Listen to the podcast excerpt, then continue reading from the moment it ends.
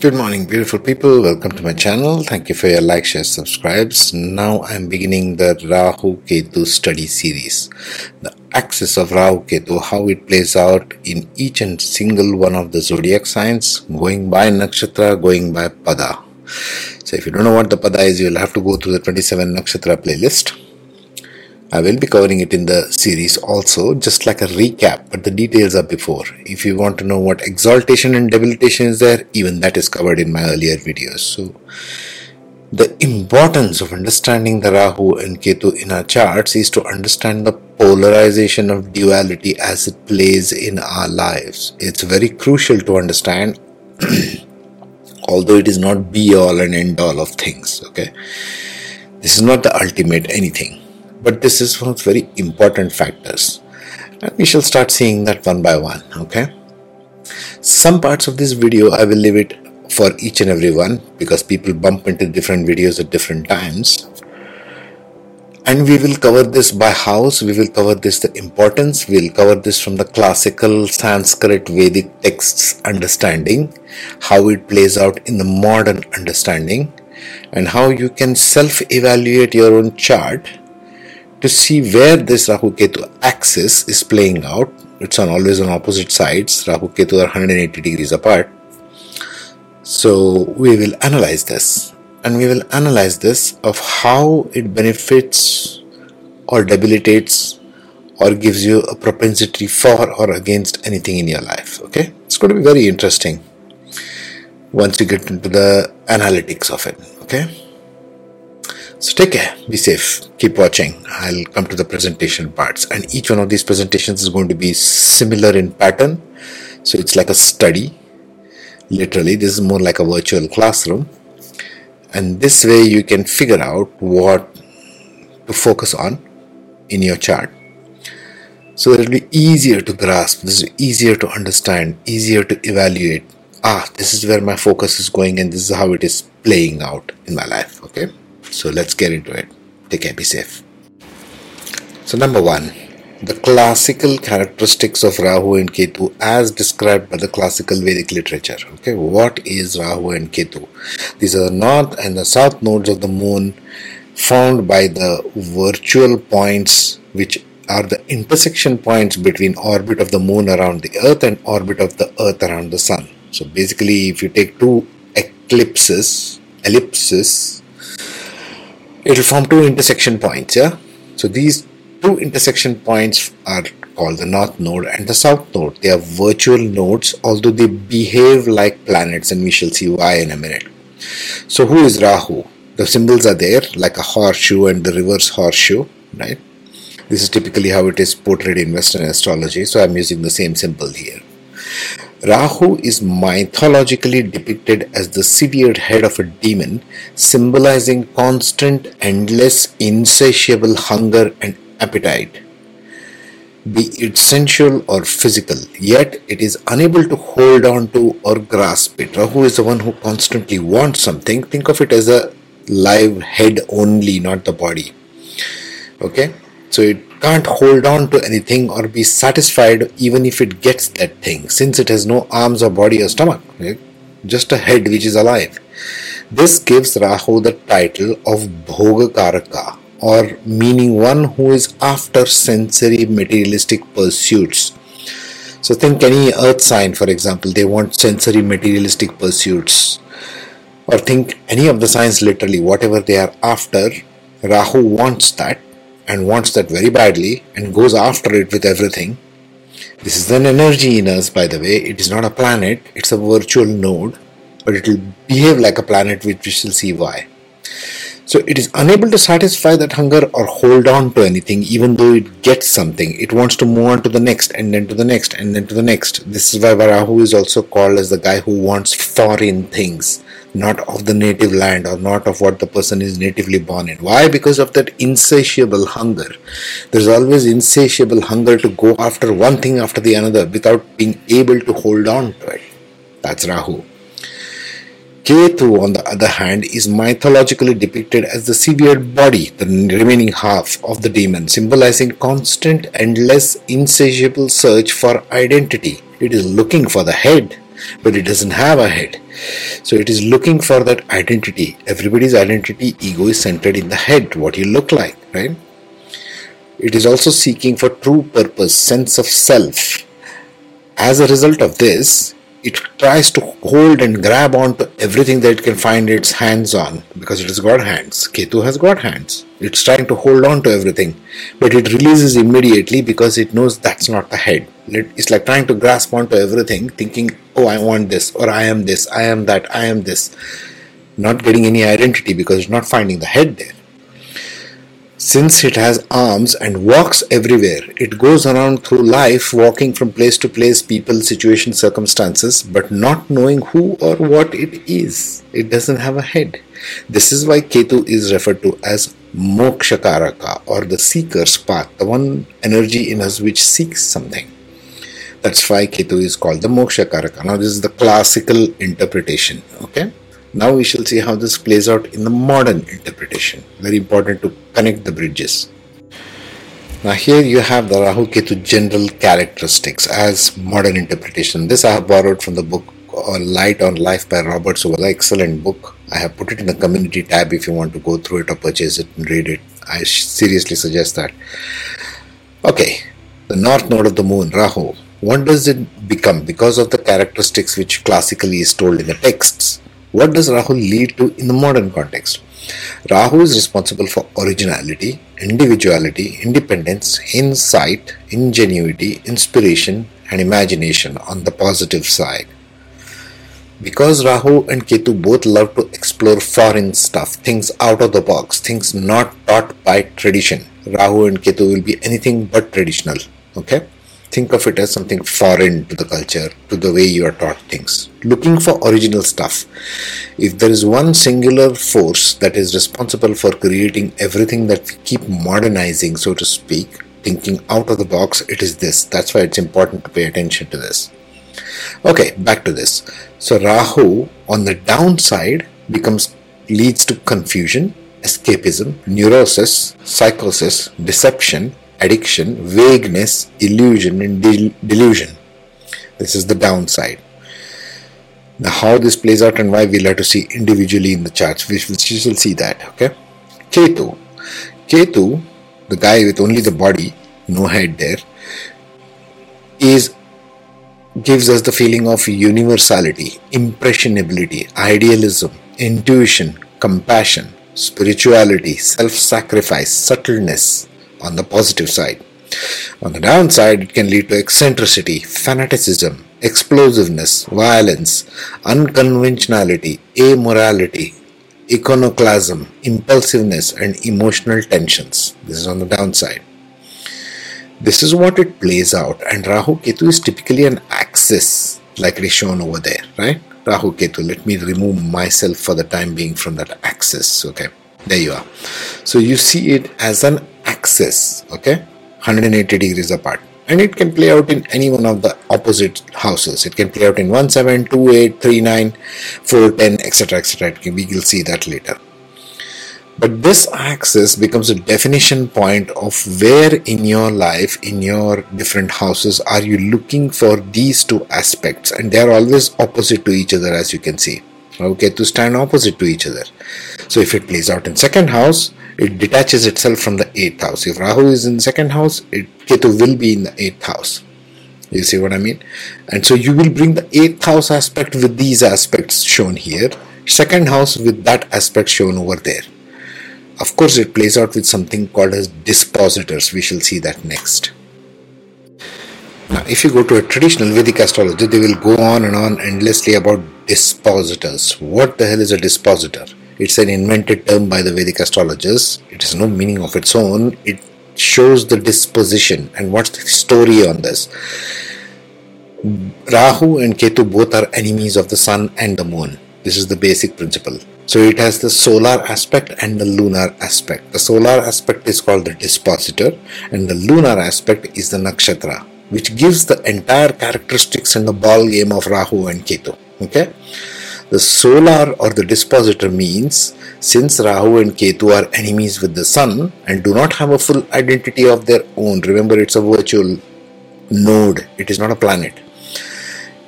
they both do not have any planetary characteristic individually. So they take on the identity or the disposition of the lord of the zodiac sign that they sit in and borrow the attributes of the house from which that lord sits in. Suppose Mercury is in the third house, okay, and Rahu sits in the house of Mercury somewhere else.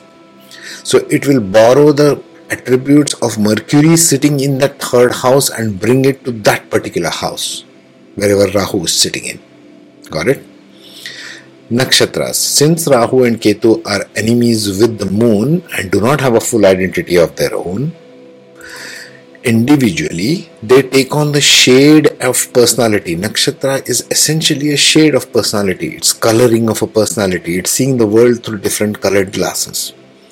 That they sit in and borrow the nakshatra traits and attributes which color their propensities. So Rahu and Ketu do two things at the same time at the solar level, it goes with the dispositor, that is all of the planets, physical planets, Mercury, Mars, Venus, Sun, Moon, so on. So they take on the attributes of whichever house they are sitting. If it sits in Rahu sits in Cancer, it will you have to look for where Moon is sitting, which house, and what it is doing there, and even the Moon Nakshatra. If it is sitting in Leo, Rahu in Leo, that means it, you have to look for where Sun is sitting and which nakshatra and which house. So it will bring those attributes. That's the way you have to analyze this. Okay. Let's see some aspects of which house they play in and why. Now there are some vital aspects that you keep, need to keep in mind when evaluating Rahu and Ketu because this is important, for, especially for people who are sort of looking for self-development to understand where they are coming from. If you're not interested in changing yourself, this entire channel is useless for you. But if you're the one who's interested in knowing what is happening in my life, where do I need to go, what are my talents, and you question these kinds of things, excuse the noise somebody is drilling about. So then you need to understand these aspects. Now that's the typical chart, Indian chart. And house numbers are depicted as 1, 2, 3, 4 up till 12. Dharma, Artha, Kama, Moksha is there. And I have stuck Rahu Ketu as possible axis on the 1, 7 that is Aries and Libra, that is the top and the bottom. So either it can go to house number 1 or 7. Rahu Ketu can be reversed, it's okay, it doesn't matter. Or in 4 and 10. Now 1, 4, 7 and 10 in Vedic astrology are given very vital importance because they are the foundational aspects that define who you are, that define how you operate in life, throughout life. So these become crucial. Why? The 1 7 axis effects, if Rahu and Ketu fall on there, has a direct effect on your self and other concept. 1 and 7 is self and other. How you re- relate to yourself and how you relate, look at the world around you as others, including the spouse, because 7th house is the house of the spouse, but also others. So, how you develop through life and how you develop a relationship with others. So, it defines who you are in a very broad sense. 1 7 axis of Rahu Ketu. The 4 10, on the other hand, fourth house being the house of the mother, 10th being father, fourth being home, 10th being career. You see, this has a, you know, all kinds of implications which define who you are. The 410 axis has effects on the heart versus mind. Mind wants to, is the one who goes out there in the world and being used in the career right? You dissipate your energy as the mind in the external world. Heart is your home your home center where you feel comfortable. Home is where the heart is that kind of a thing so heart and home is affected by this Rahu Ketu axis. Again, Rahu and Ketu might be reversed. Rahu might be in the fourth, Ketu might be in the tenth, or vice versa. Same way with one and seven. But these are the vital relating aspects of Rahu and Ketu. Now, what about the rest of the houses? Now, rest of the houses are called Trikona or Kona in Sanskrit, right? These are the things that come and go in your life. Let it be second house, third house, uh, fifth house, sixth, eighth, ninth, eleventh, and twelfth. These are the things that come and go in our life, through life, through your entire life. These are things that are added into, subtracted from us. But this is not us. 1, 4, 7, and 10 is us. Everything else is secondary, which revolves around you as life comes and goes. All other axes depict what attachments and detachments we have towards different areas of our life. That's all it is. They are less significant in terms of Rahu and Ketu when compared to 1, 7, 4 and 10 axis of Rahu and Ketu. Please remember this. When you're evaluating, you just have more propensity towards one part of life and less towards others. Rahu is attachment, Ketu is detachment. Rahu is expansion, Ketu is reduction. And they stand opposite to each other, all this. Right? Now let's take the cases one by one. Now let us take the first axis and we'll begin with the fourth pada in Ashwini Nakshatra. In Aries, we'll begin with Rahu in Aries and we'll rotate this axis as you see in the pie chart counterclockwise till we finish this entire series. One pada at a time. So it's going to be a long set of parts, yeah? Okay, so if you're seeing this in the series somewhere in the in between, you can see for your Rahu Ketu axis and which nakshatra, which house, etc. they fall in. You can directly fast forward to that area, okay? But I'll be covering some basics in every one of them just for benefit of everyone. But you can fast forward and check this. Right. Rahu in Aries and Ketu in Libra. First of all, let us see what Aries is. Aries is ruled by Mars.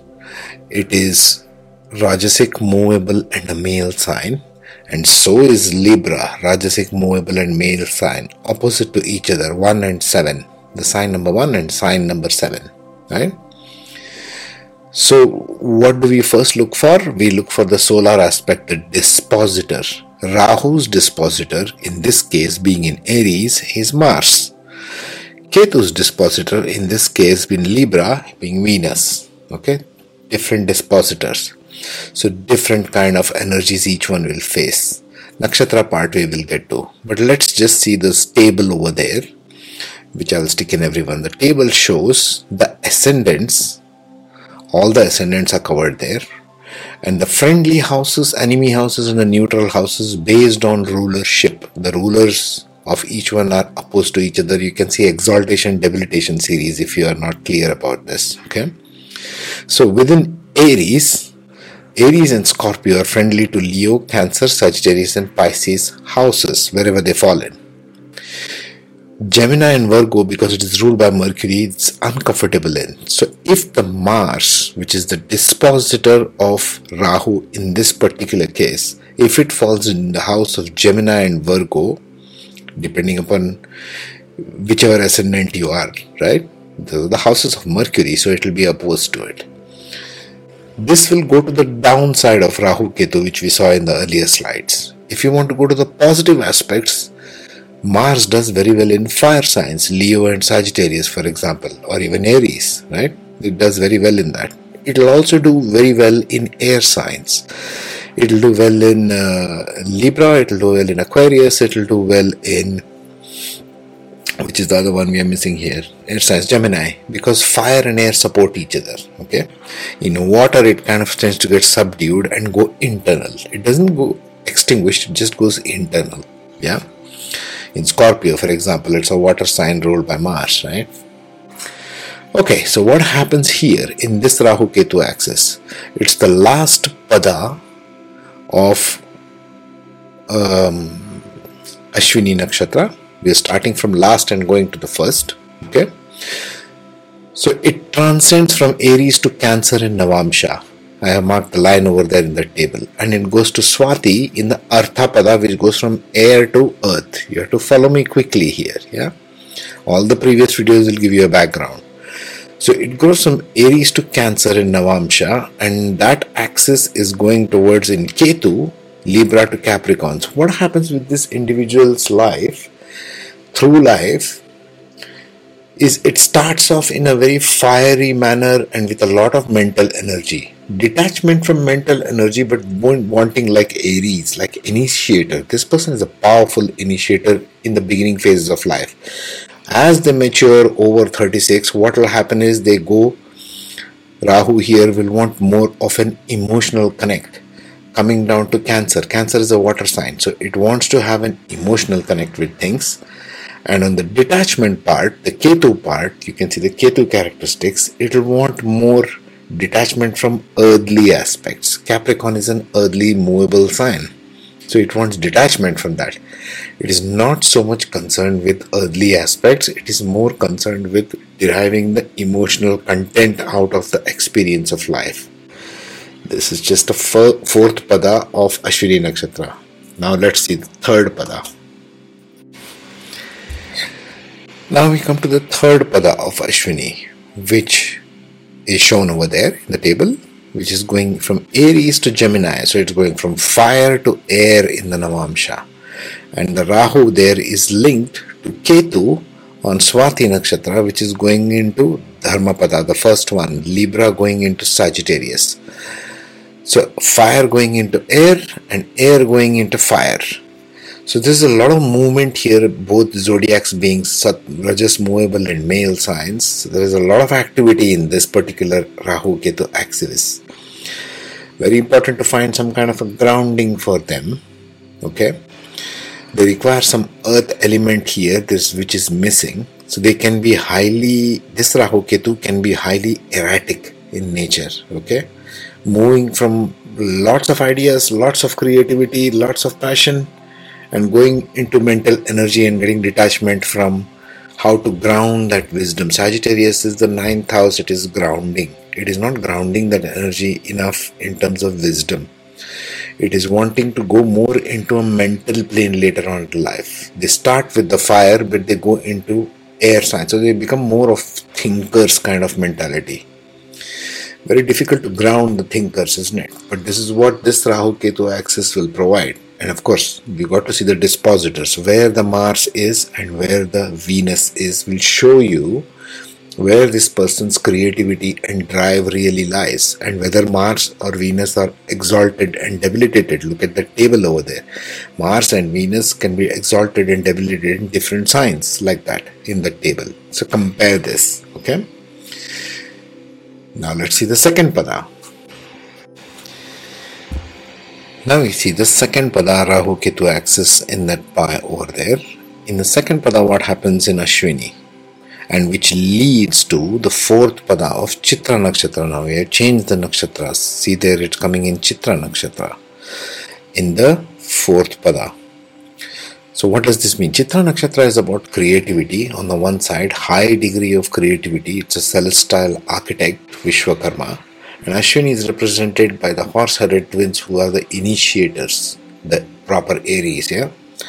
And now we also come to the Gandanta point, the transformation points. You can see the uh, Gandanta, the point of transformation video of mine earlier in this, in my channel, right?